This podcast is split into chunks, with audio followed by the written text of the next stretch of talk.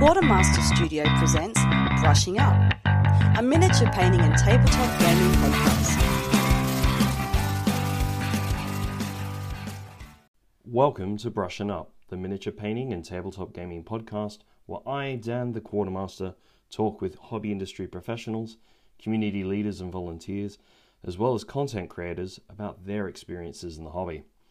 My guest on this episode is Viv from the Knights of Dice, an MDF terrain and tabletop gaming accessories manufacturer based in Melbourne, Australia. I caught up with Viv a few weeks ago to have a chat about the Knights of Dice, as well as the 24 hour live hobby charity stream he ran in aid of Beyond Blue.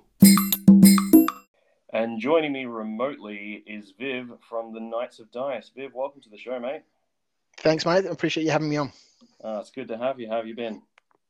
Um, not too bad. You know, Dan, it's been crazy here in Melbourne. You know, we're Yeah. here in Australia, you know, the lockdown capital of the world at the moment. Yes. Um, you know, in, in and out, in and out of, uh, you know, these COVID lockdowns. Uh, there was a, a- there was an unofficial but slightly official 200 day lockdown celebration. Um, you know, earlier this year, I think we're now Right. up to 200.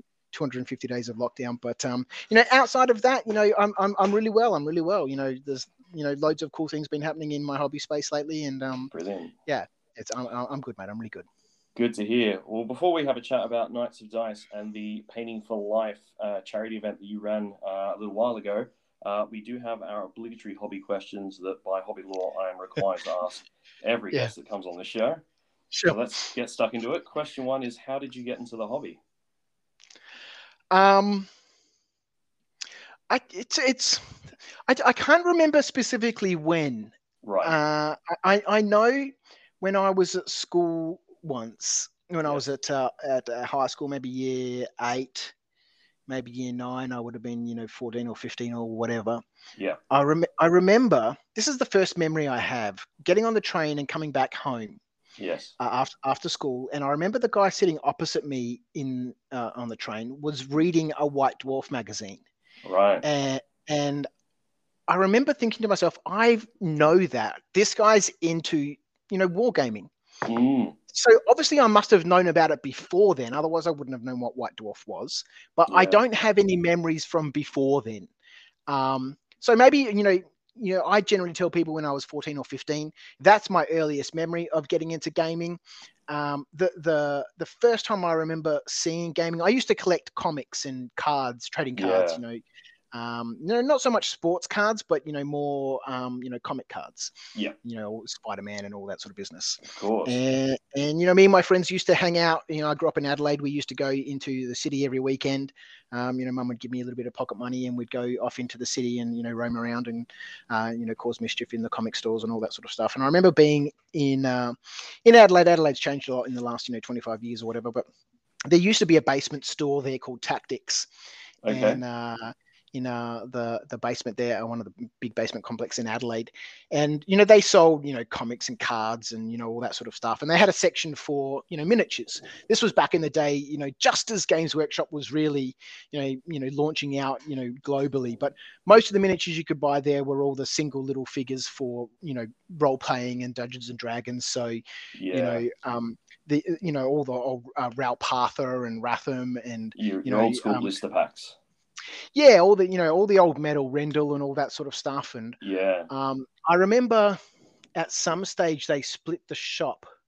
Yeah, they had quite a big shop, and they split it into an area. And I remember walking in there one day, and the guy who worked there, Andrew, said, "Oh, you guys can't go back there. You need to you need to pay a membership fee, a five dollar membership fee to go back there." Right. And I was like, I was thinking, oh, what the hell's you know so special about that area? And I remember peering over like this little dividing, you know, this little dividing wall. Some and I could see this- ropes. yeah, yeah, kind, yeah, kind of. Not not And there was- mate. Not tonight. yeah, yeah, know, put a- put a shirt on. Um, there was a, uh, some guys uh, towards the back of the, the, the, the what was a gaming space um, right. playing playing this game with uh, you know miniatures all over the tabletop, and Yeah. uh, I thought that looks fantastic. You know, I had five dollars pocket money, so instead of buying you know more comic cards and stuff, I gave it to Andrew for my membership for the day, and walked in and went over and had a look and said, "What are you guys doing here?"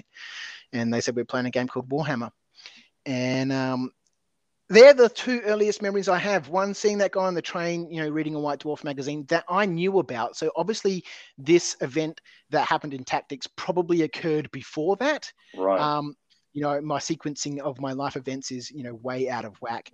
but that was- wobbly timey wimey, that was the first time I remember seeing tabletop gaming, and from there, you know, things just, you know, it's always been a relative constant in my life. You know, up and down, Yeah. like most of us. You know, get to you know my early twenties, and you know my you know professional life and stuff took over, and yeah. um, you know, I fell out of the hobby, you know, for seven or eight, nine years, and and then you know, you sort of got back into it, you know, as uh, as you know, circumstances in life change, and yes, of course. uh, but yeah, that was uh, that was my introduction to uh, tabletop gaming and the and the and the hobby in general, I suppose.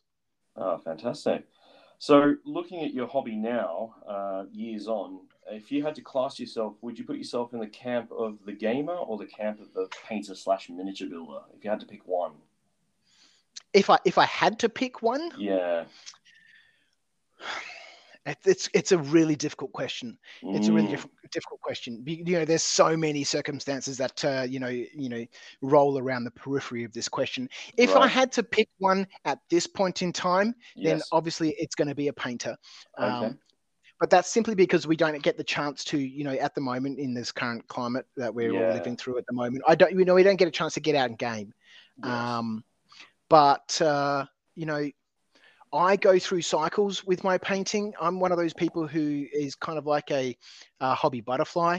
right, Um, I, I'll spend, you know, I'll, I'll get into something and then just be hardcore obsessed with it for a few weeks, and then I'll roll around to the next hobby, and then I won't come back to that for months. Yeah. And you know, paint painting for me is kind of like that. Um, you know, I get into these massive periods where, you know, right now I'm working on some uh, Middle Earth figures. Oh, okay, that um, was going to be my next question. Was what's currently on the painting table? All right, we'll, we'll yeah, let's let's jump into that in a second. Yeah. So, um, yeah, I guess I guess as at right now, I'm a painter, but you know, we we do that so that we can play games. I don't like to play games with unpainted figures, No, um, and so you know, I I put a very quick paint job on most of my figures and go, that's good enough to game with, and maybe later on I'll come back and you know add some highlights or you know Yeah. do stuff later on, but that rarely rarely ever happens, Dan. uh, um, but then you know, at least I can play games. So right That's- now, all good. I'd say I'm a painter, but you know, I, I Yeah. very much prefer to play games. Brilliant. And and what's this Middle Earth project that you've currently got going? So I, in the last couple of years, you know, like most war gamers, I'm, you know, kind of attracted to everything. Yes. So I, I have quite a vast collection of figures that cross, you know, so many different genres. Um, Mm, I did in the last couple of years sell off a whole bunch of my Bronze Age stuff and ancients, and you know, got rid Mm. of that, which I'm kind of regretting now. But oh no. um, you know everything you know just you know it's all just fun and exciting and interesting to have whether i actually play games with them or not some armies are just nice to have you know fully painted and sitting there on the shelf and you go you know that's just a gorgeous army to look at yeah. um, but for the last couple of years i've kind of said to myself i need to you know just cut back the games that i play it hasn't stopped me from buying you know rule books and stuff i you know i've got a vast collection of rule books because they're just fun to have Mm, um, but you know, cut back the games I'm going to play to just a handful, you know, four or five games, so I can get a better grip on the rules. yeah. I can get a better grip on, you know, the understanding of how the game can be played if you know more about it. Mm, Um, and Middle Earth strategy battle game um, from Games Workshop, um, you know, previously called The Hobbit, and then Yes. before that it was The Lord of the Rings. mhm. Um, it has been one of those games, and uh, so I've been, you know, painting through, you know, all different sorts of, uh, you know, MESBG stuff. You know, I went. Well, I'm going to say earlier this year, but uh, you know, every time I say earlier this year, people say, "Actually, Viv, that was two and a half years ago." no, um, just Uh, you know, my, time. Well, you know, we started off here with me not really understanding when I got into tabletop gaming, That's so let's true. just continue. Let's continue the theme. Yeah. Um, earlier this year, I went on a, a, a secondhand Middle Earth binge buying spree, wow. and uh, I bought three uh, Gondor armies, Minas Tirith armies, yeah. and uh, and so I've just slowly been working on my paint bench right now. Uh, not uh, 89 or maybe 91 warriors of Minas Tirith Wow. um, which I'm slowly so slowly painting through there. The guys armed with you know sword and shield, the guys with the spears, and the guys with the bows. yep. The Meta um, Ministeris. Yeah, that's the ones. Yes. So um, I'm slowly painting through those, and uh, you know, I'm just working in batches of of eight. I, have got them all set up on my painting pegs, and you know, I'm I've Mm. progressively been working through them. But you know, I'm doing you know finishing off batches of eight because you know, in the old War of the Rings, you know, you had movement trays with eight figures on it. Yes. Um, and you know that's how I display all of my uh, MESBG armies, my Lord of the Rings armies, even though you know you, they get played with individually. Um, just ha- having them on those movement trays just makes it easier from a storage perspective, and you know it keeps things organized, and the army it looks like an army. And Yeah. So I'm I'm trying to knock those out. Uh, um, you know, unfortunately, sadly, I haven't done a great deal this week since we did the the charity stream last week. Yeah. Uh, I think I've only finished off eight of them, but um, yeah, that's currently what's on my on my painting table. Mm-hmm. Well, that's good. Yeah, I've got uh, a couple of uh, Middle Earth strategy battle games armies. I got back into it a couple of years ago. Um, oddly enough, I bumped into one of my old uh, Games Workshop colleagues that I worked with in, in Melbourne back when I lived there, and he was nuts about it. And he just sort of, it was almost like the beacons were being lit again.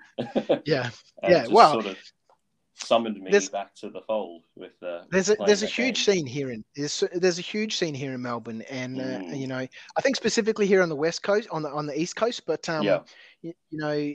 Uh, you know, obviously the majority of the Australian population's on the on the on the east, coast, but um, yes. uh, it's just huge. You know, there's uh, you know been so many tournaments scheduled and cancelled, unfortunately, this year, obviously because of everything that's going on. um, you Mm. know, which is a, a repeating theme around the world. Um, that uh, you know, I, con- I constantly see people saying, you know, oh, the game's dead, or you know, Yeah. but you know, far, far, far from it. You know, it's certainly not the, you know, the Age of Sigmar or the 40k, you know, um, you know, equivalent or or, Yes. or, or of the same caliber, I guess you could say, from a from a Mm. Games Workshop sales perspective. But you know, we're constantly getting new releases. There's new books. There's a new one coming out at the moment for the Necromancer. Yes, it looks Uh, amazing. Yeah, yeah, so Yeah. many, and uh, you know, it's just wonderful. Um, and so I've you know been buying up all of those, and Yeah. uh, you know, very sadly haven't been able to play through a whole bunch of them, but um, you know, very much looking forward to when uh, you know things start returning to normal. You know, getting some uh, getting some figures on the table, and you know, rolling some dice and pushing some war dollies around. Looking forward to it, definitely. Sounds good. I think on that note, with The Lord of the Rings, it's scary to think that the the first film came out what twenty years ago, and yeah, yeah. and there's still merchandise that's coming out, both generated by companies like Games Workshop, but other manufacturers as well. And it's just you know clearly Yeah. there's still a market for it. Oh, look, it's it's it's it's phenomenal. Obviously, you know Tolkien's writings and stuff have been popular for years and years and years. Actually, I was Mm. watching um a, a video on YouTube the other day with um Rick Priestley and uh, Oh, not. Rick Priestley. Um, oh God, I can't remember. What the hell? Someone. Oh, this is absolutely terrible. Yeah. Um, and, and you know, they, they were talking about uh, you know how you know in the beginning. Uh, Mm, you know, Games Workshop really weren't sure how far this would go, mm, and uh, you know 20 years later you know still making money for it it's been one of the biggest you know licenses for uh, you know um, the uh, genre for the ip yes. uh, you know they really weren't expecting you know you know they license everything you know toilet paper games you know Yeah. printed you know fabrics and all that sort of stuff and um so yeah just just phenomenal you know i was thinking about that the other day when uh, you know because they've released uh, the blue they released a blu-ray edition right Right. of of the 20th anniversary and Yes. um yeah just uh you know phenomenal it's you know Yeah. so many people love it i love it i'm looking forward to the amazon series i don't know if you've been following that at all Uh, Um, loosely, yeah. so yeah yeah. I have been listening to Billy Boyd and Dominic Monaghan's podcast, The Friendship Onion. And, oh really Yeah, and they've had a few different people from Lord of the Rings on as guests. Um, so they do talk Lord of the Rings, but they talk other things as well. It's very entertaining. Yeah Uh, yeah i yeah, haven't heard of it check what's that it called the friendship onion The Friendship Onion, yeah. ah wonderful i'll have Yeah. to have to have to have a look at it Yeah. And uh, I guess the final uh, question in the obligatory hobby questions is what advice would you give to someone who's interested in getting into the hobby? um, well, if you're interested in getting into the hobby Mm. and you don't need to be convinced about getting into the hobby, Ah, then, then you know there's there's there's there's well, it depends on your question here, Dan. You know, Yes. if um, what advice would I give to someone? What did you say? What what advice would I give to someone who's interested, in getting into yeah. the interested in getting into the hobby? Yes. ah, well, you know, this is very interesting. You know, uh, um, I I answered this question when I, I was uh, interviewed on the radio the other day, Right. and and uh, they the, the the the host there asked me the same question, Okay. and and and they phrased it slightly differently. They you know they had said, you know, what advice would you give to someone who's interested in this, or Yeah. perhaps might not understand why people would be interested in this hobby? Okay. Yeah. and and I said, you know, imagine you your favorite novel, Right. or imagine your favorite movie, or your favorite fantasy story, and Yes. in your mind, your from a book perspective, I'm always talking about books, and in your mind, you know, we all form a different character. So when we all read Lord of the Rings, we all formed a different character of how they looked and sounded in our mind yes. when you know when we read you know you know anything from the black library you know gotrek and felix for example Yes. i've been Yes. rereading through the omnibus series you know gotrek in my mind has a certain look and he sounds a certain way so does felix yes. Tabletop gaming allows you to you know physically and visually represent that imagination Right. on the ta- on the tabletop Yeah. and so if you are interested in tabletop gaming, that is what it allows you to do. Yes, there's Mm. millions of games out there and there's lots of wonderful rule sets. You asked me in the beginning if I'm a painter or a gamer. Yeah. You know, I'm a bit I'm a, I'm a little bit of both. But right. Getting into this hobby allows you to realize that creative and that imaginative side uh, you know, of, of your mind. Mm. you know, on the tabletop. There's so many miniatures out there now, and whether you actually use them to play games or not is mildly irrelevant.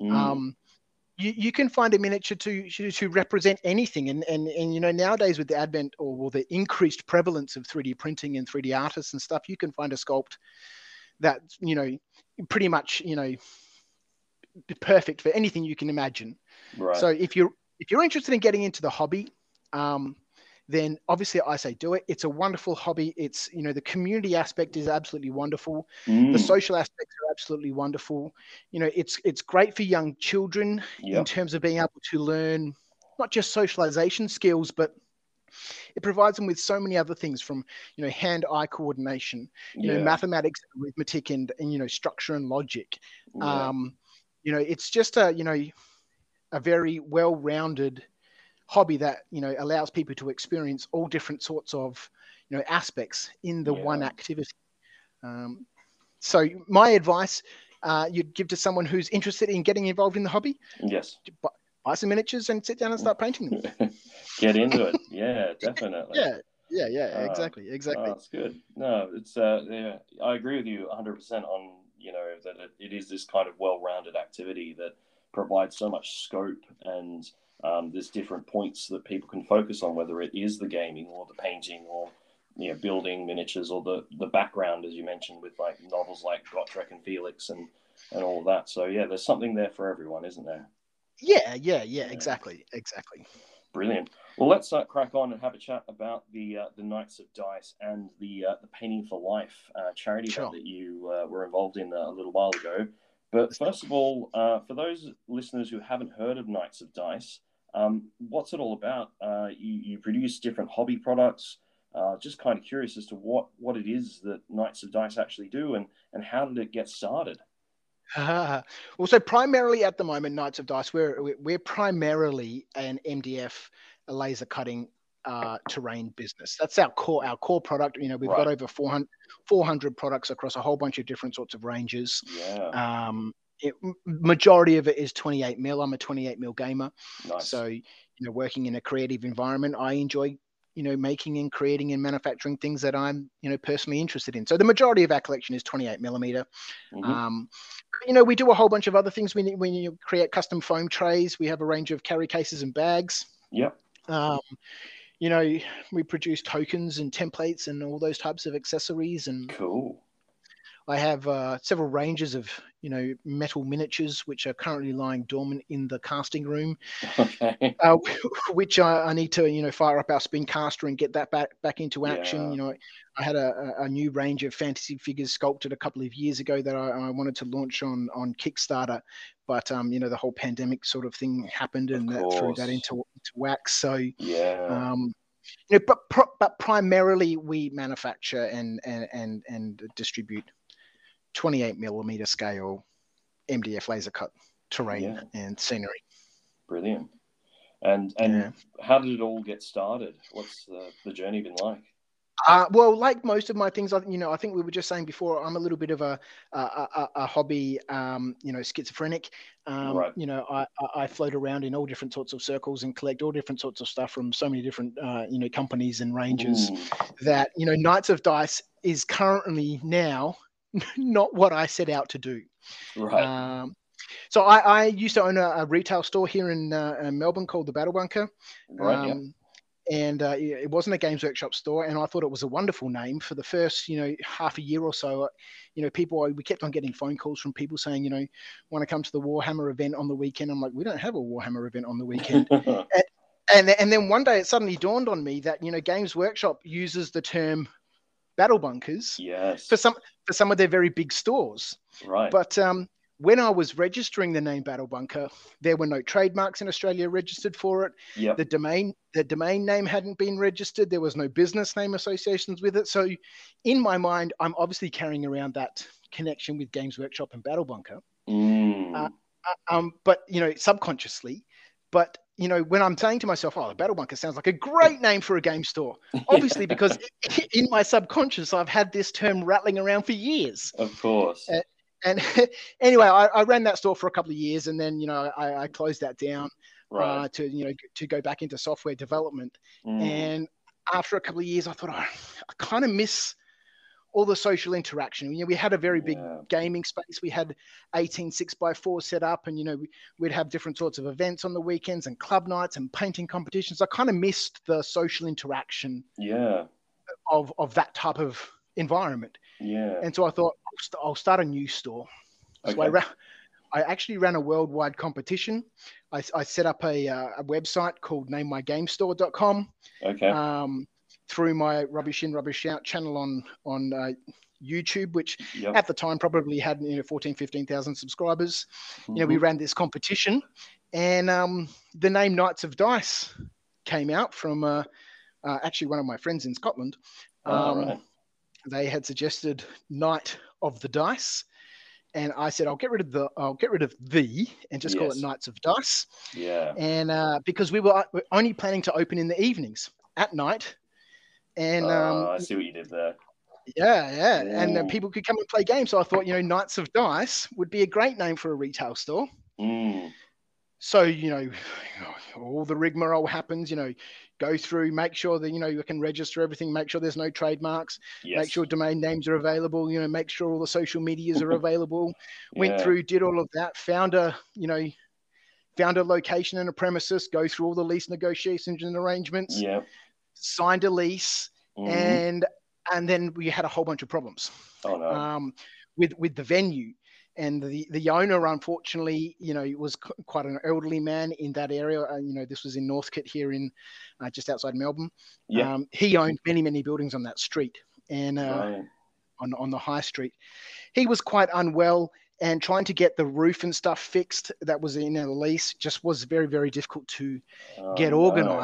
Yeah. And um, and then one day I got a call from the agent saying, you know, we're canceling the lease. oh no. we're, we're, we're terminating the lease. And I was like, you can't terminate the lease. You know, we have a, this is a commercial lease arrangement. You can't terminate it.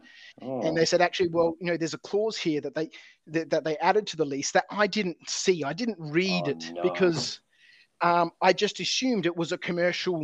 You know, the, Yeah. the same as all the other commercial leases that I've read and signed over the years. yes, exactly. That uh, I just thought, okay, yes, skim, skim, skim, skim. Yep, everything looks normal Yeah. here. You know, standard Real Estate Institute of Victoria, you know, commercial lease agreement, sign and send it off. But they'd put a clause in there that I didn't read that Oh. allowed either party to cancel the lease within the first 60 days. oh and- no, and he, he, and- he played and that so- card. and so they cancelled it. And Right. I was like, oh, well, you know, just as well. You know, retail is a super tough game. oh, it is. I- yeah. You know, wasn't super keen to get back into it. I was just missing the social interaction more, really, than the whole retail of things. So I thought, fuel, skipped a time bomb there. Mm. Um, fast forward a couple of years, and you know at this stage you know my retail store has been closed for a long time i don't know how much time you've got dan you know i have a really bad tendency to ramble That's fine. Okay.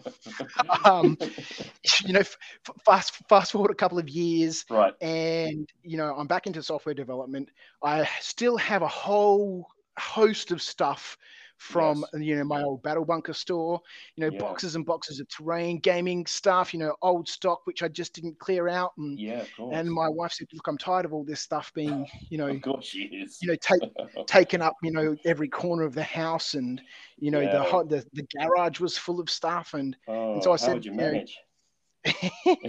I have that, you know, I've got to say, Dan, you know, my wife Kim is the most, uh, you know, understanding and the most supportive person, you know, yes. uh, you and know, my life by the sounds oh, just an absolutely remarkable and, and wonderful woman. I, I, Oh. I've been truly blessed.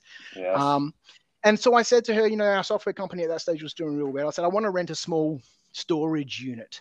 yeah. And um, you know, maybe the, the size of a four-car garage or something. I can put all my stuff in.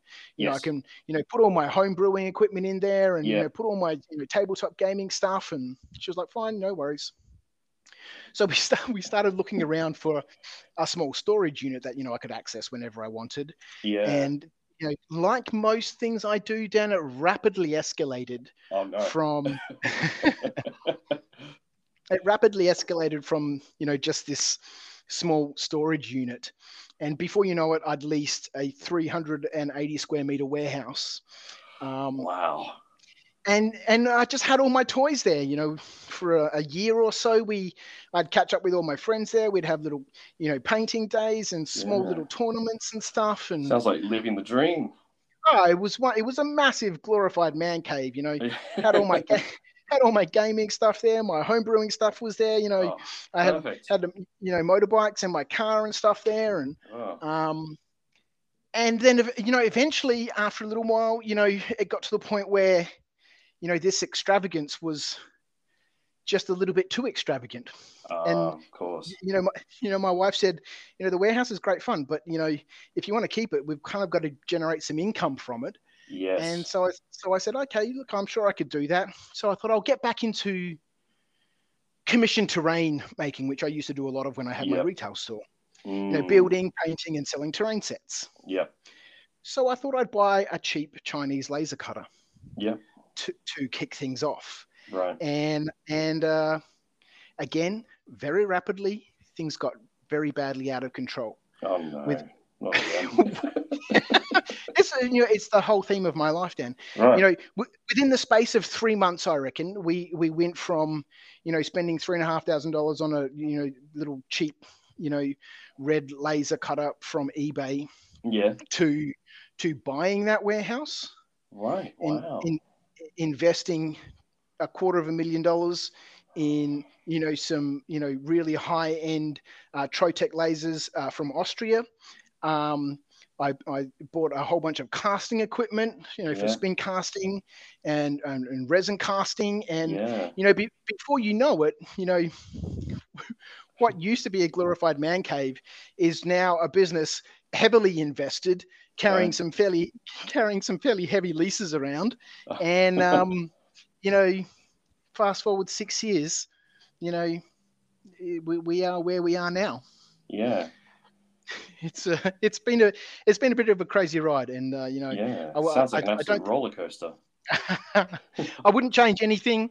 Yeah. Um, you know, I you know I love everything that I do, and Yeah. uh, you know this uh, the industry has been, you know, both good and bad to me, but um, I love sure it, and uh, write a book about it.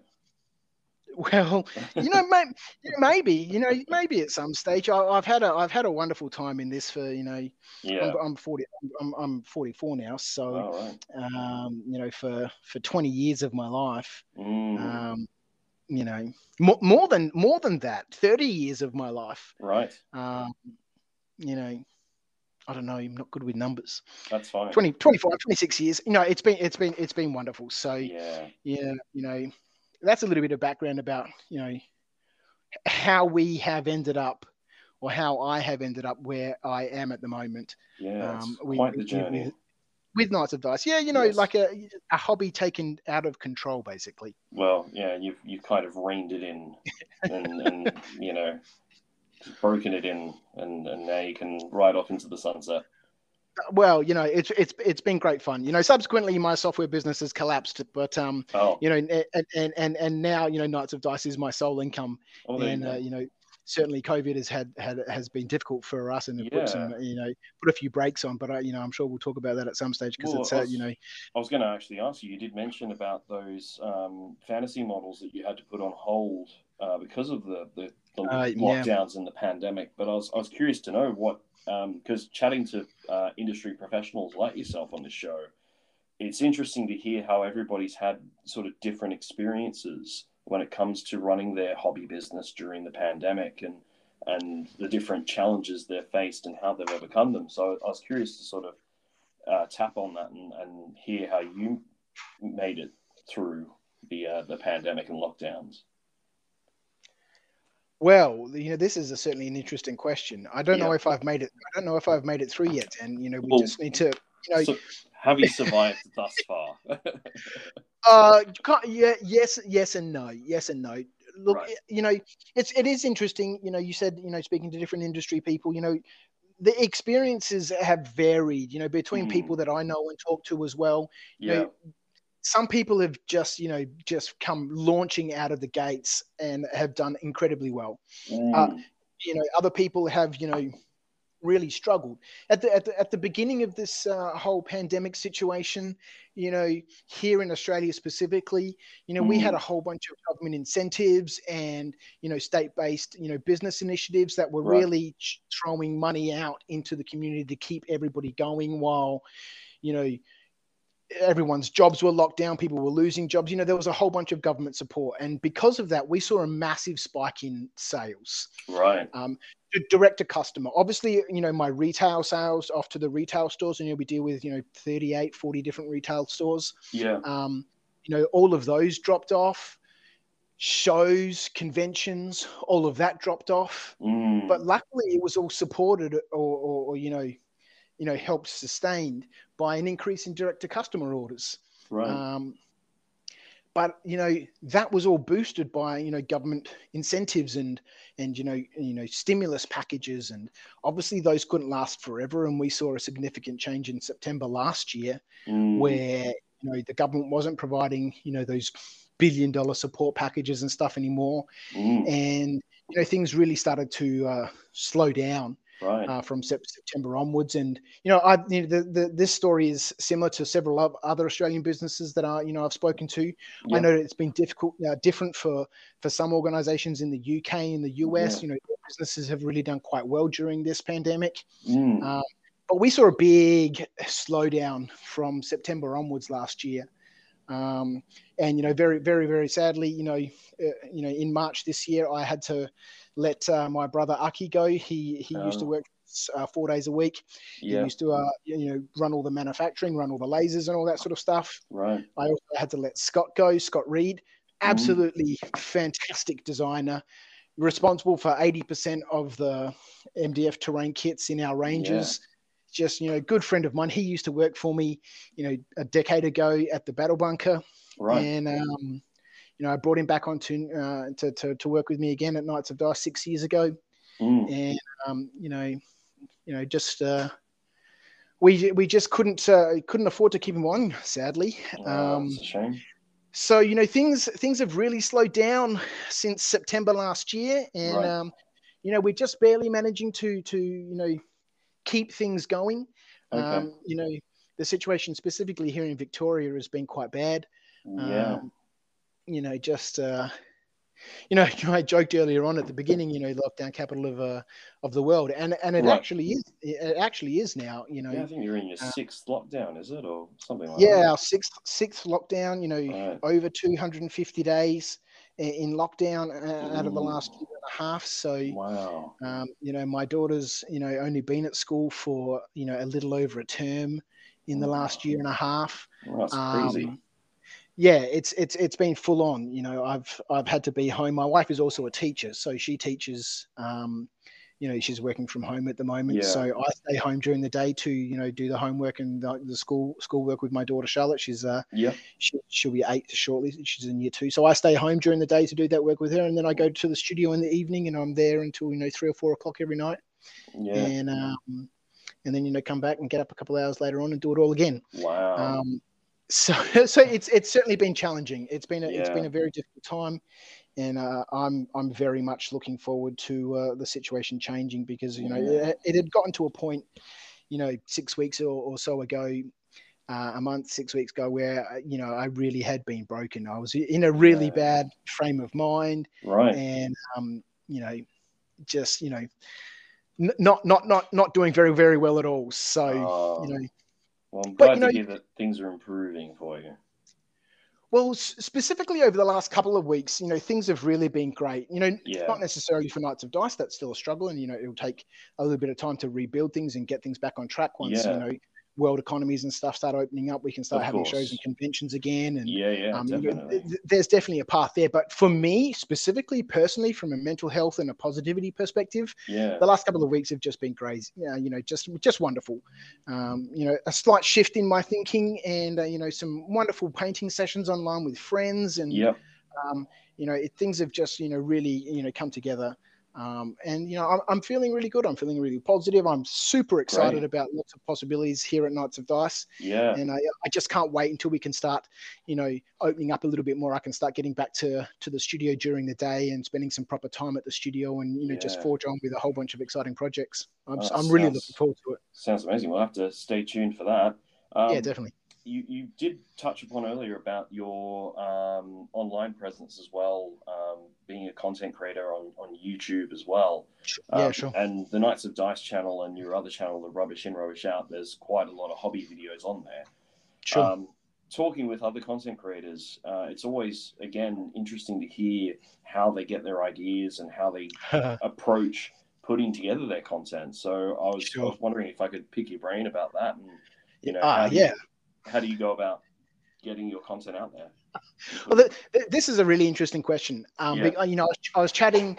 Um, you know, obviously being here in Australia, the time differences between you know our two countries, the UK and Australia, is fairly significant. they are. The, the the hobby scene, obviously the UK. You know, I think we can all agree that the you know the UK is the the birthplace and you know course. the godfather and the center Yeah. of tabletop wargaming. Yes. Um, there's so much content that comes out of the UK, and you know a lot of live content that comes out of the UK Mm, but you know, quite sadly, I can't catch a lot of that uh, uh, catch a lot of that content live because of the time difference. mm, Anyway, a, a couple of you know, I was going to say a couple of weeks ago, but you know, Dan, we've been through this yes, already. time is fluid. I'm just I, I'm just going to say recently, yes. I was uh, I managed to catch a, stream, a, a- a live stream from um, Elster Nation. I don't I don't know if you've had a chat with Paul Elston from Elster Nation. No. he uh, he he has a, a YouTube channel that um, has been around for a long time. cool. So back in the day when I had uh, my rubbish in rubbish out channel on YouTube, it was very much a, a hobby related channel. yes. Um, you know, it slowly progressed as uh, you know I opened up my retail store. I used Mhm. that same channel to you know do a lot of the content that we had at the gaming store. Mhm. And I was chatting with Paul. His channel was around at the same time, you know, a decade ago. Um, and I was chatting with him about, you know, during his live stream. It was actually it was a wonderful, wonderful interaction.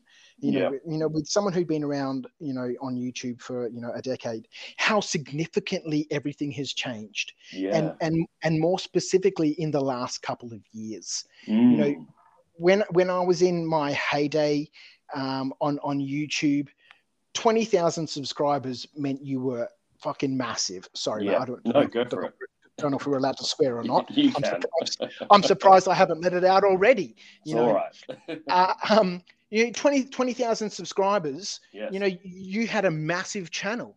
yeah. Um, and nowadays, you know, 20,000 kind of means okay well you might get there or you might not you know Yeah. we're looking at channels like you know age of squidmar um, Yes. with emil's channel with you know a quarter of a million subscribers Yeah. and huge. you know miscast yeah just massive trent trent from Mis, Mi- miscast he's here in adelaide you know he's rocking around on Yeah. 160000 subscribers right. major kill an- another australian you know Yeah. rocking out on you know quarter of a million subscribers you know the the if we call it an industry the yeah. industry has changed right. content has changed Yes. how that content gets produced has changed you know in in my heyday I- and it, it, this all comes back down we'll, we'll get an answer to your question sure No, it's okay.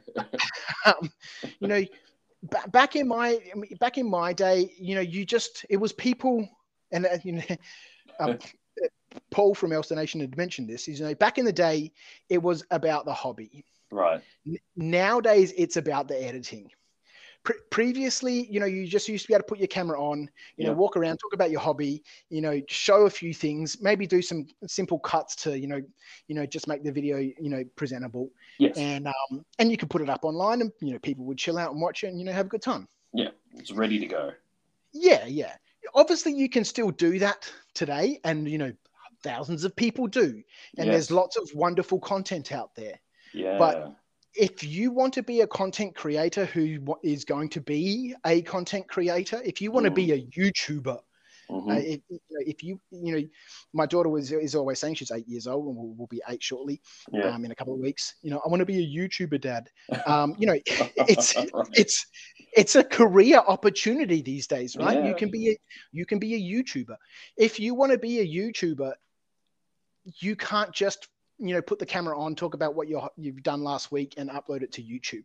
no. If you look if you look at any of these big channels, like Guy from Midwinter Minis, yeah. you know, you his channel, all of these big channels, they they are like content that is produced in a movie studio or a TV Yeah. studio. No, there's definite production value behind it. Yeah, yeah. I, I remember back in the day when Beasts of War launched on YouTube. And I remember I was sitting in my room. I'd just come back from work, and up popped this video from a, a you know a new channel called Beasts of War. Yep. They had 15 subscribers when I saw that video, Wow. There we go. and and I was like, "Holy shit!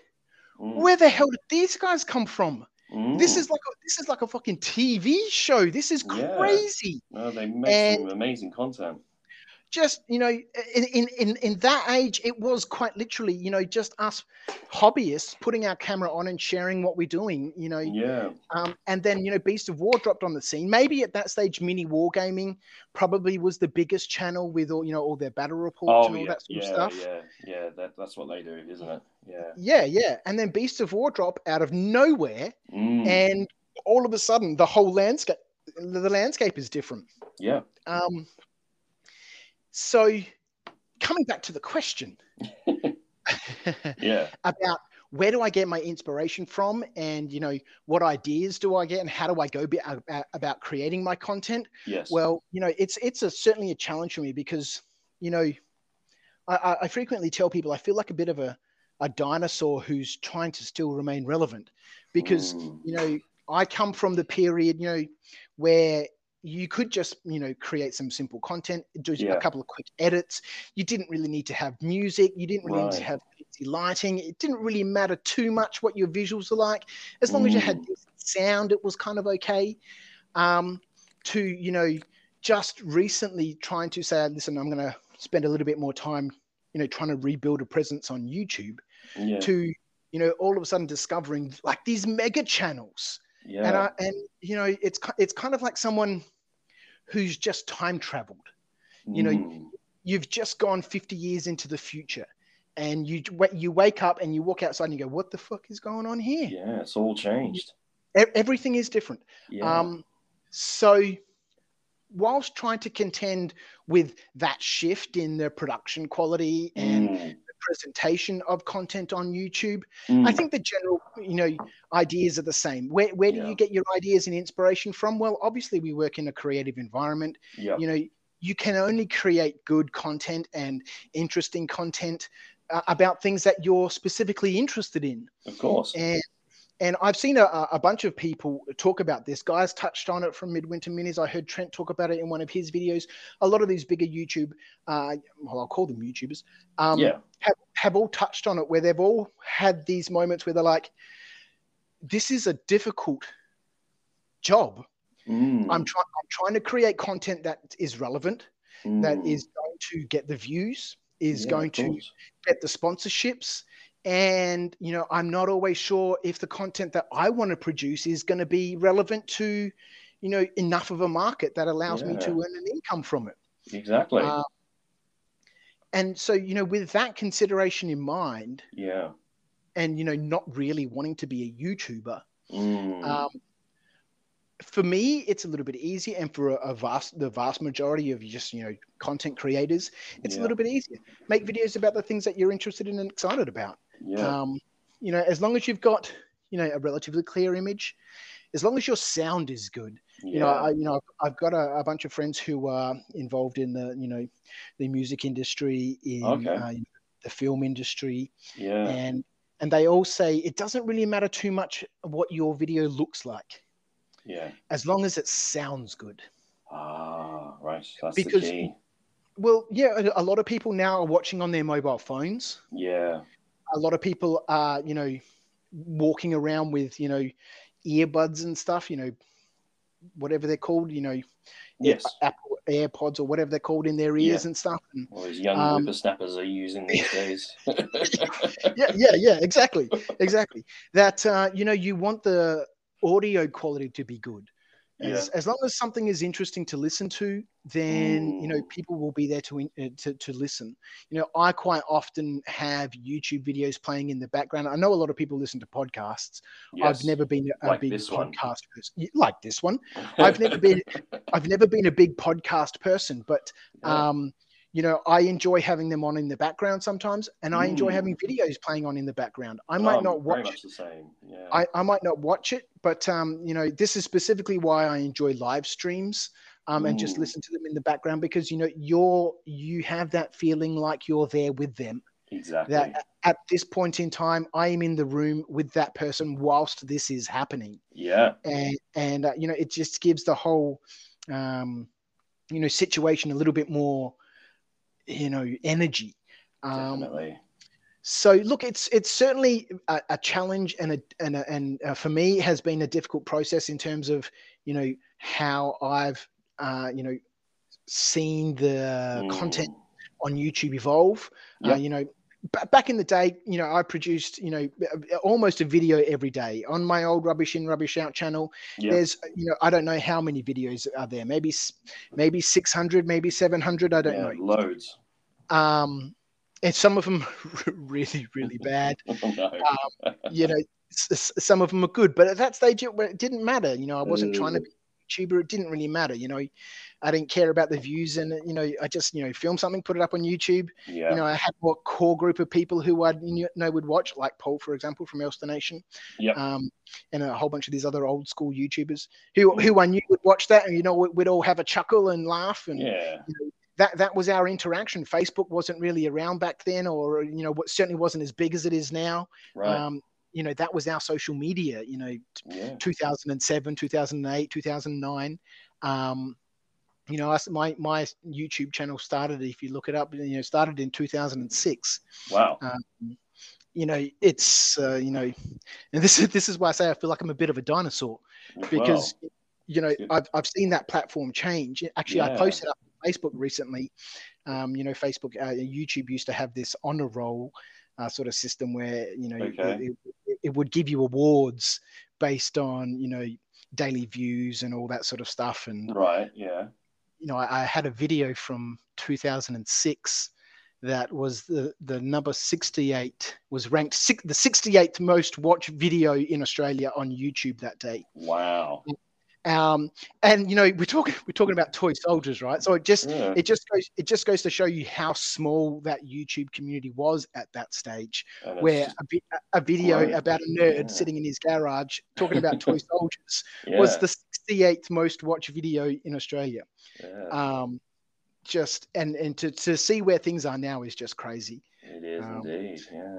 but yeah if you want if you want to make uh, content create it about things that you are excited and interesting and interested about Yeah. because that comes across on camera.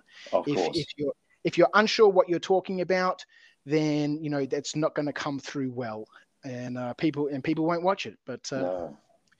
doesn't matter what it is. If you're excited about it, press Yeah. the red record button, shoot some content, do a couple Yeah, of quick it. edits, and just get it out there. Yeah.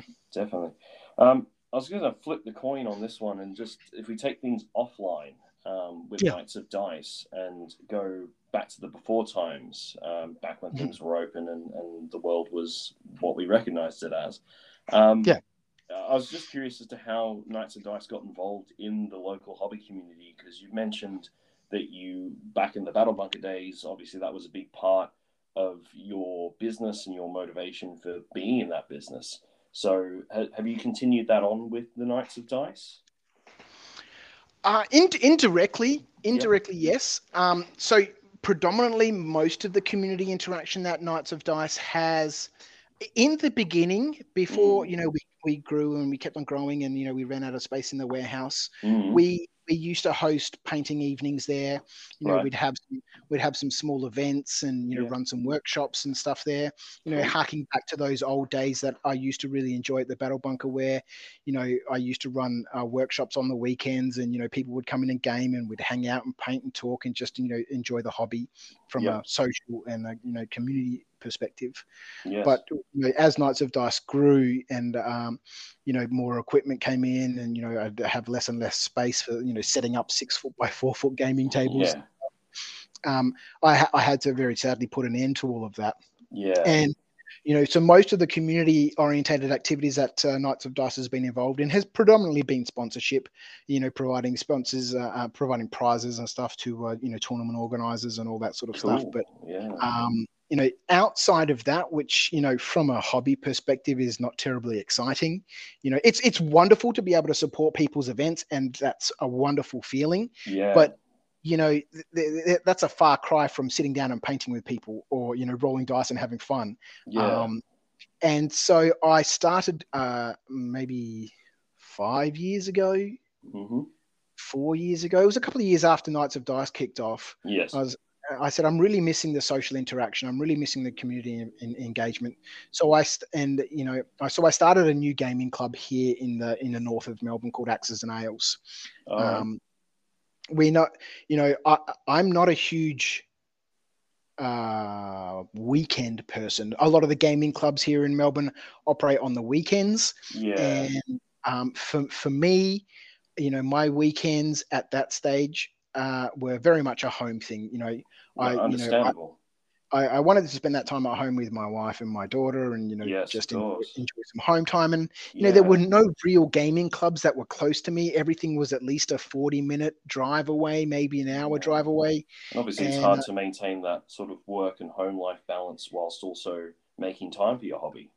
Oh 100% i have Yeah. no work life balance you know. Okay. uh, you know it's this is what i was saying before. My wife is Yeah. absolutely you know a one in a million person you know. Uh, my my my pretty much my entire life revolves around tabletop gaming around the Yeah. hobby. Even mm, even my daughter she, you know she could pick out a t34 tank at the age of two. Wow, um, that's a skill know, for she- life. yeah. It's gone on a resume dan for sure. Um you know she's she's painted an ancient celt army. Yes they're all purple and green and blue and but you know she painted it she based it she did that when she was three and four. Um you know th- it is my passion it is my whole life and it is it, it is you know what i love and i'm so thankful that i have a wife who gives me the opportunity to really embrace that and enjoy it but what I was missing was that community engagement. You know, I'd spent so long in the warehouse, you know, manufacturing different sorts of products, Right. boxing up and shipping out orders every day all over the place. Yeah. Um, and so I started Axes and Ales. Um, Yeah. That was sponsored by Knights of Dice. So, you know, all of the terrain, you know, setups we had at the studio, a whole bunch of old stuff from my old Battle Bunker days. I donated all of that to, um, right. or, or loaned it all to Axes and Ales. Mhm. And one of my one of my friends, um, Mhm. he had recently started a brewery just around the corner from me, a 600 meter walk um, Mm. from from my house. Handy. And uh, yeah, yeah, yeah, yeah, very handy. And um, I said to him one day when I was there, I was like, "How many people do you get in here on a Wednesday?" And he was like, "You're you're looking at it." And there were maybe ten people there. no, just some I said-. That was it. Yeah, yeah. You know, it was like a brew pub. They're like a, Yeah. small brew, a small brewery. So their their brewery consisted of of a small brewery setup, a couple thousand liters, and then a brew pub. You know, all their beer on tap and stuff, and a small Yeah. kitchen. Nice. And so so I said, you know, if I can bring thirty dudes in here every Wednesday, how much will it cost me? And he said, dude, if you can get twenty guys in here every Wednesday, you can just use the space for free. Nice. Um, and so I started Axes and Ales Gaming Club. We started gaming there every Thursday because by the time I got everything organized, it was a year later. yeah. Um, and, and Wednesdays wasn't available anymore. And then, oh, okay. Fair enough. you know, for, for a couple of years, we would game at the back of the brewery there every Thursday night. You know, be, being, being a pub, Dan, you know, Yeah. depending on who was working. If Tash was working there, she'd turn the lights all the way down, like it was in a pub. Um, and so we we would have lamps and stuff set up. You know, I remember being there sometimes when, where people were playing Blood Bowl with their mobile phones out, so, so they could see see what they were doing. It was a great environment. It was a great atmosphere. The food was great. The beer was delicious. If we could have just had some lights on, it would have been spectacular. wow. Um, you can't have everything.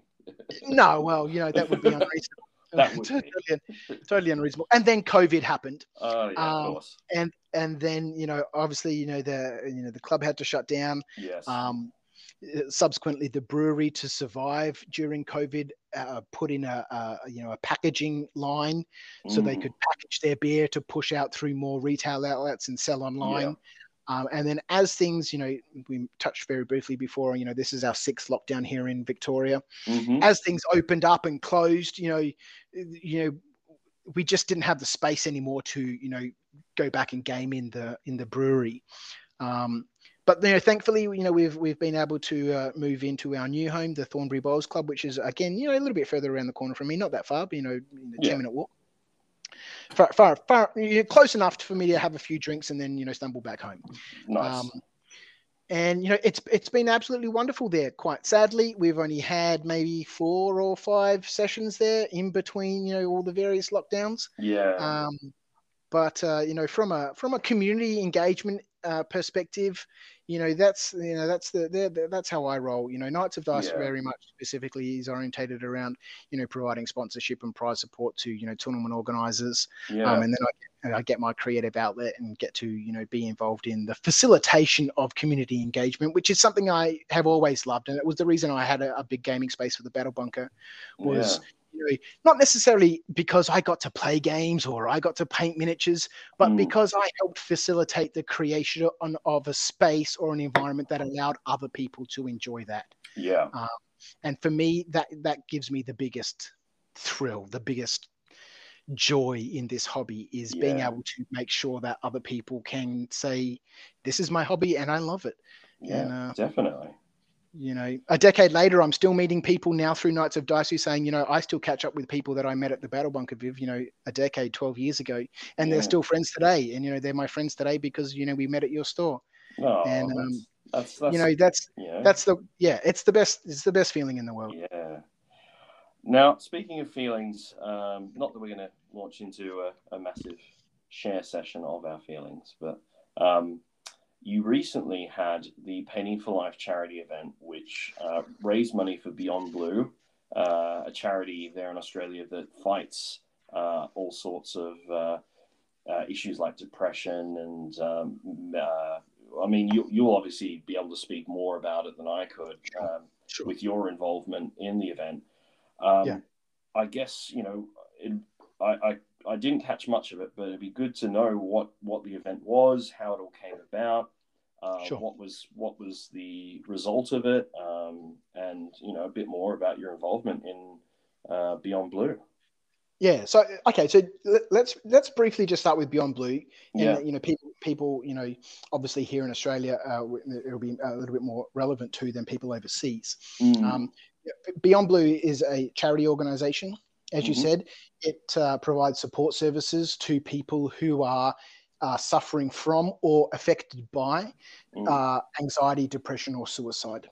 right. They, they have a, a counseling, uh, you know, hotline or you know a, a support service that uh, Yeah. you know you can phone to you know get help from. They run a whole bunch of different sorts of community orientated activities to help raise awareness and to raise money for you know quite a si- very significant issue that uh, affects you know one in six people worldwide. Yeah. Um, you know, mental health, anxiety, depression, and suicide. yeah, definitely. So this whole painting for life sort of event, it was a 24 hour uh, live stream uh, that we ran recently. Um, Mhm. It came about because I have a personal connection to Beyond Blue. Right. Um, I've used their services in the past hmm um, to when when I was in a very very you know you know dark period uh, right. of, of my life. This Yeah. had happened just before I closed my retail store. There were a whole plethora. Plethora is a great word, Dan. Yes, there was a is. there were a plethora of of situations occurring around me, and I was in a very very you know deep state of depression. Oh, Um, in 2011, I attempted suicide. Oh, um, and you know quite luckily um, you know uh, i was uh, i was uh, saved there you know ironically by my father who apparently i had phoned Mm. um, and he got very concerned and, and came around to my house um, and after that you know after i was released you know i was in hospital for a while you know after I was released from hospital, you know, and talking to you know my psy- psychologist and psychiatrist and you know all these other people, and you know Beyond Blue was there for me, you know, in the evenings or you know Yeah. at times when you know I just wanted to talk to somebody, and you know just being able to pick up the phone, phone their support, you know, hotline, and just you know, and just talk yeah. um, was a massive uh, part of you know uh, my recovery. yeah. Um, and so fast forward to now. So this is that you know that's what Beyond Blue does, and you can you can find out more um, you know just by searching Beyond Blue uh, and you know Google it up or yeah. um, We'll put a link to their I can- website in the uh, episode description so the listeners can yeah check it out. uh, yeah exactly. I was going to say I can give you the URL. You can throw it in the show notes or whatever. Yeah.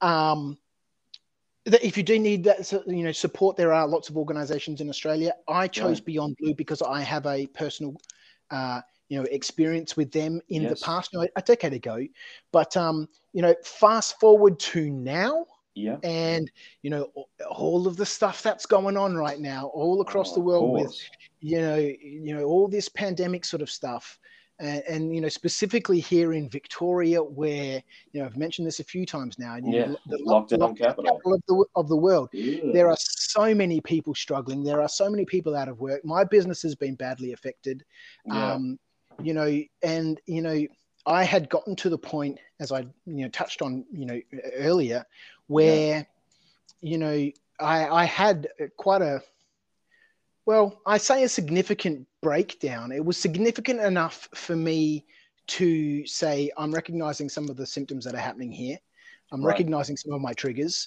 i remember Yes. some of the things that have happened from you know a decade ago and i remember some of the Mm. counseling you know there's a problem here and i need to do something about it yeah. um, and you know, when I was you know mowing the lawn on a Friday morning in my dressing gown, I hadn't slept. I'd been, I'd been drinking all night. I was mowing my front lawn in my dressing gown, drinking uh, you know, uh, drink, drinking some red wine, and my neighbors were walking past, and I was like, "Hey, how you going?" And like, "Are you all right, Viv?" And I was like, "No, not really." Um, oh no. and and you know, I had a couple of quick wake up moments and some you know really Yeah. you know great sessions with some friends that I was like, "This people are struggling. You know, how can what can I do Yeah. to help?" Mm. Because those online uh, hobby hangouts with my friends, Ara Hardwood from Mana Press, you know, my friend Edward Jones here, you know, uh, a couple of other people, you know, hanging out, just you know, painting miniatures. You know, I did a 12 hour session once with Ed. You know, it was just a, you know, let's do a, a challenge. Let's paint miniatures for 12 hours. Let's just hang out. Let's just talk hobby. You know, we can't go with each other. We can't get out. We can't play games. You know, Mm. we we you know, Dan, we have a curfew here at the moment. You know, we're not allowed out. We're not allowed outside our house after nine o'clock. You know, Oh. between 9 p.m. and 5 a.m. we have to be inside our houses, Right. um, unless you have a specific permit, a- yeah. a, a permit to be outside of your house. Then Sounds you know very we're, draconian.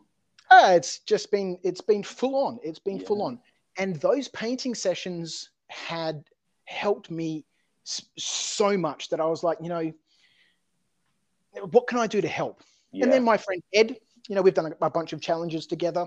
You know, we did a 24 hour challenge last year. We both painted a massive amount of Rohan figures. He did his Rohan, I did my, my Rohan. Mm. Um, he, he was saying, let's do another 12 hour challenge, Viv.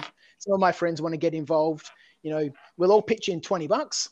Mhm. You know, we'll all, you know, add $2 to that pot for each miniature that we paint. Let's Yeah. sit down, you know, we'll jump into Google Meets or on Discord or something. We'll paint miniatures for 12 hours and have some fun. Yeah. And, you know, that was all well and good, fine. But, you know, we've we've spoken a few times down how I get slightly out of control Right. with the things that I do. Yeah. And so, uh, two weeks before that was scheduled to happen, you know, we were chatting uh, on our on our Facebook group on on on uh, on Facebook and um, in our in our group chat. Yes. And I said I'm super keen to do 24 hours. And the other guys were like, "Oh, well, I can't do 24 hours. We'll, I'll do the 12." And I said, "Well, I'll do 24, and I might stream it uh, on on YouTube so people can join in and you know paint." Yeah. and I might register a, you know, a registered campaign with Beyond Blue so people can donate money. Yeah. And I might contact a whole bunch of the people that I know from YouTube and in the industry and stuff to come on the show as guests. Nice. And I might contact a bunch of people that I know in the industry to see if we can get some prizes. And I might build a new website so that we can promote the event po- properly Mm. and and so within the space of an hour and a half Yeah. We'd gone from hey the five of us just hanging out having some fun to what potentially could have been you know a fairly reasonable event Mm. and and then you know over the next couple of days i got everything set up you know built the website got into contact with beyond blue reached out to a whole bunch of my industry contacts reached out to a whole bunch of people on youtube um, and you know we put together this show that uh, within in in 12 days raised 11 and a half grand That's Um, amazing. And you know the the whole concept behind it being just sitting down painting and talking Mm. because for me during my recovery on my specific road i understand that the you know the, re- the you know each person's you know road to recovery is is slightly different Of but- course. Yeah. for, for, for everybody there is one key element that must happen Mm. and that is talking you you Yeah. must talk to people it doesn't matter if you're going to get answers or not and this is one of the biggest challenges and challenges and we touched on this quite often during the stream it was 24 hours so it came up you know several times of um, course. that one of the biggest challenges uh, you know in dealing with mental health issues uh, Mm. especially from, from, from a from a you know a supportee perspective if you know that someone is struggling you know it's, it Mm. can be difficult to talk about it because you know you don't know how to help. Well Yeah. you don't need to be able to help. And quite often you know the person who is struggling doesn't need your help. Mm. whether they know that or not it, it, it you, you don't need to have any answers. There doesn't need to be any solution. You know there doesn't need to be anything other than just hey listen man i'm here. You know just talk. I'll listen. You Yeah. know i can't do anything to help you. You know this is your journey but i'll be there to support you Yeah. um, i'll be there to help you you know if you need just let's just let's talk and so this whole painting for life 24 Mm. hour challenge or, or this this charity stream yes. was opportunity for us to sit down together and talk yeah. and you know it got pretty heavy at some stages during that Oh, uh, that stream Yeah. um, and you know it was amazing we had all different sorts of guests on um, you know ryan mcnaught um, the brickman here in australia he hosted a you know very popular tv program uh, with Okay. hamish blake here um, lego Yeah. masters watched by millions and millions of people very very Cool. well known man in the lego industry is Yeah. also a 40k gamer wow. so, you know, he came on the stream, you know, a whole, whole bunch of other people, you know, my friend Ara Hardwood from Mana Press, Peter Overton from Demented Games, um, you know, um, Greg Millsop from uh, from Vonza Games, you know, a whole bunch of Australian companies trying to rep them as much as I could. We, you know, we got, Yeah. you know, a whole bunch of YouTubers on, you know, Luke Fellows from uh, Geek Gaming, you know, he popped Oh, on wow.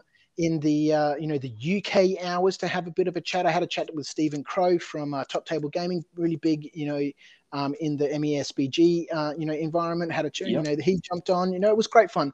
You know, it was it was super super good, Dan. You know, it was just the most wonderful experience. I've done live streams before where there's been five or ten people watching.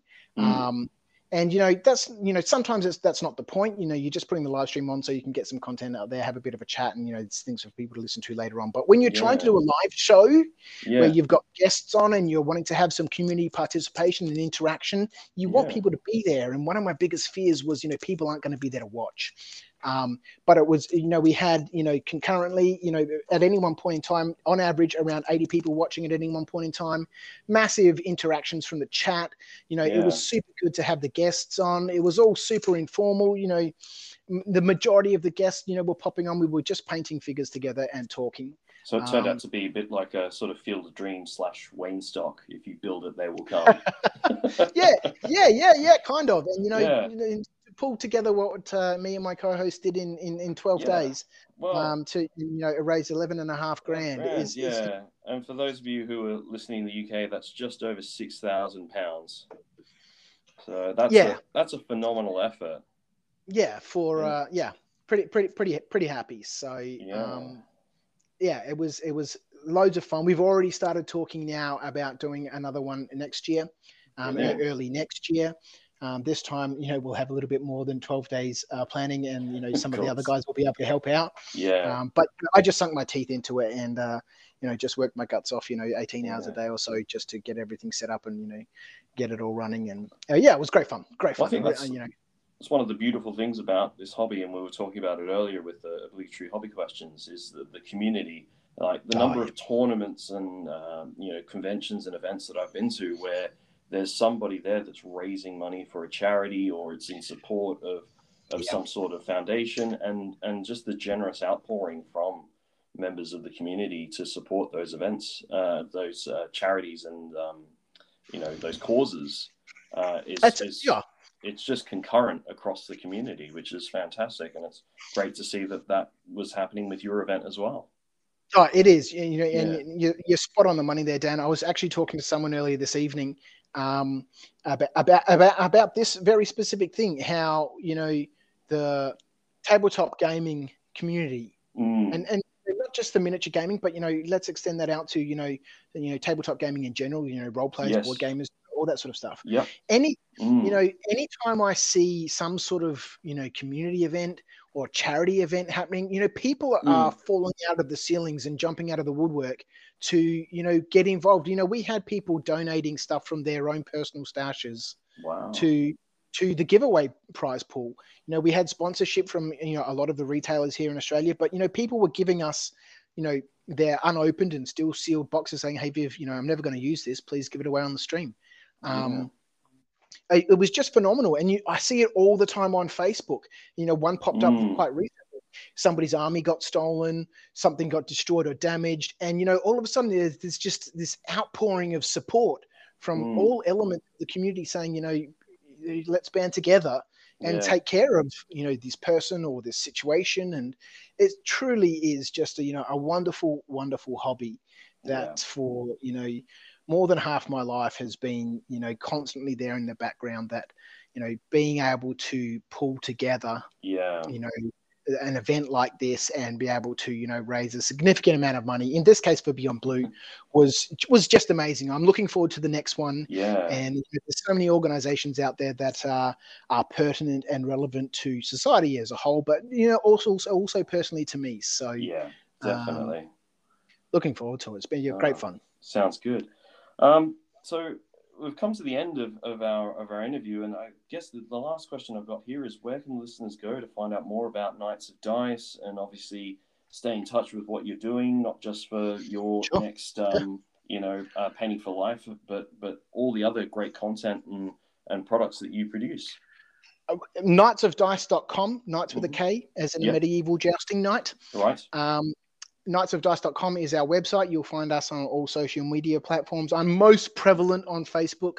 Mm-hmm. You know, uh, I'm an old man, Dan, so you know Instagram doesn't make sense to me, Fair and uh, tw- Twitter is just a buzzword that I don't understand.